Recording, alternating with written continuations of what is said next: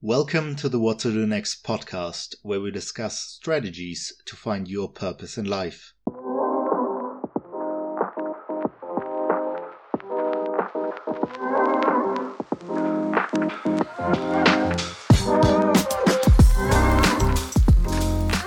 The aim of this podcast is to identify tools to orient yourself in life and help you make smarter career and life choices.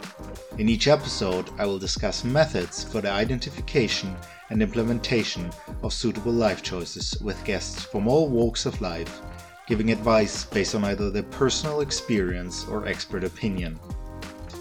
I hope this podcast can help anyone struggling to find a meaningful direction by providing them with a set of tools to apply whenever needed, and may therefore be especially interesting for those who are about to or have recently closed a chapter in their life like finishing school or university, and are asking themselves that one important question we all face from time to time what to do next. The first episode will be uploaded right here on Monday, the 24th of January. I hope you will join me for the journey and that each episode will help you feel ready to take your next step.